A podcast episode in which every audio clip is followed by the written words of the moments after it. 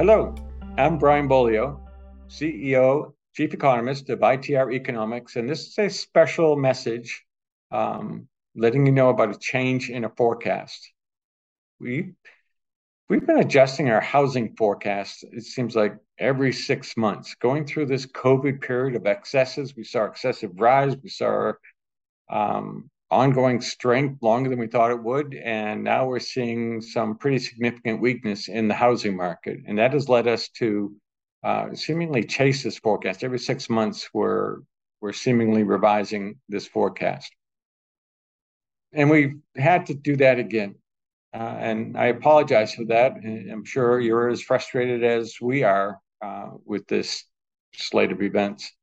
Uh, we're still looking for a double dip decline in housing is just going to be more severe than we thought it would be. You know, with inventories remaining low, real incomes rising, uh, homeowner vacancy rates remaining low, this isn't going to turn into another great recession for housing. But it does mean that we're going to see weakness normally carry through to about mid 2023, and then we think we'll get some modest or a modicum of rise, anyways, in housing starts in the second half of 23, largely because of those tight inventories. Uh, but then 24 um, is going to be a, a, change to the outlook, a more con- well, percentage wise, it's about the same changes we're putting through in 2023. Uh, in 2024, where we had thought previously that the recovery trend would continue, we no longer are looking at uh, recovery continuing in 2024 and we can largely lay that off to uh, the inverse yield curve, which we now have upon us.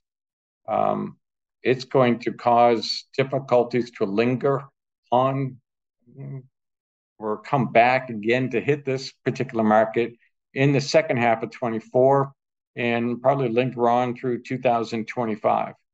Um, there's a trends talk recently uh, we have done that talks to this point about the inverse yield curve and, and how it is worse than we have anticipated, worse than we've ever seen before uh, in the annals of modern economic history.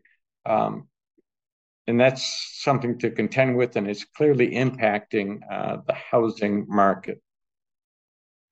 There are other favorables, like I mentioned, just mentioned, in terms of the vacancy rates, incomes, um, Joblessness remains very low. Lot, you know, still have 9.5 million private sector job openings.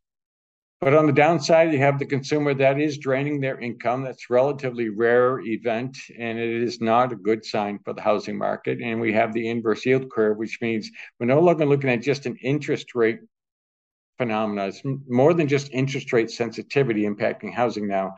There's a whole new systemic dynamic that has to be baked into the forecast. Um, effectively, what it means is that we have lowered our 2023 forecast by about 13%, and for 2024, it's down and also about 13%.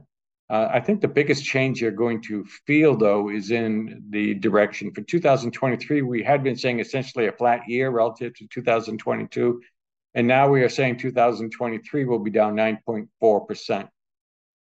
For those of you who subscribe to the ITR Trends Report, uh, you'll see that in the Trends Report page being released shortly. And for those of you that look at housing through your reports or your EVP programs, uh, you'll be seeing the change in forecast when it comes about. We wanted you to know why we had to change it again. Um, and I hope I've accomplished that here.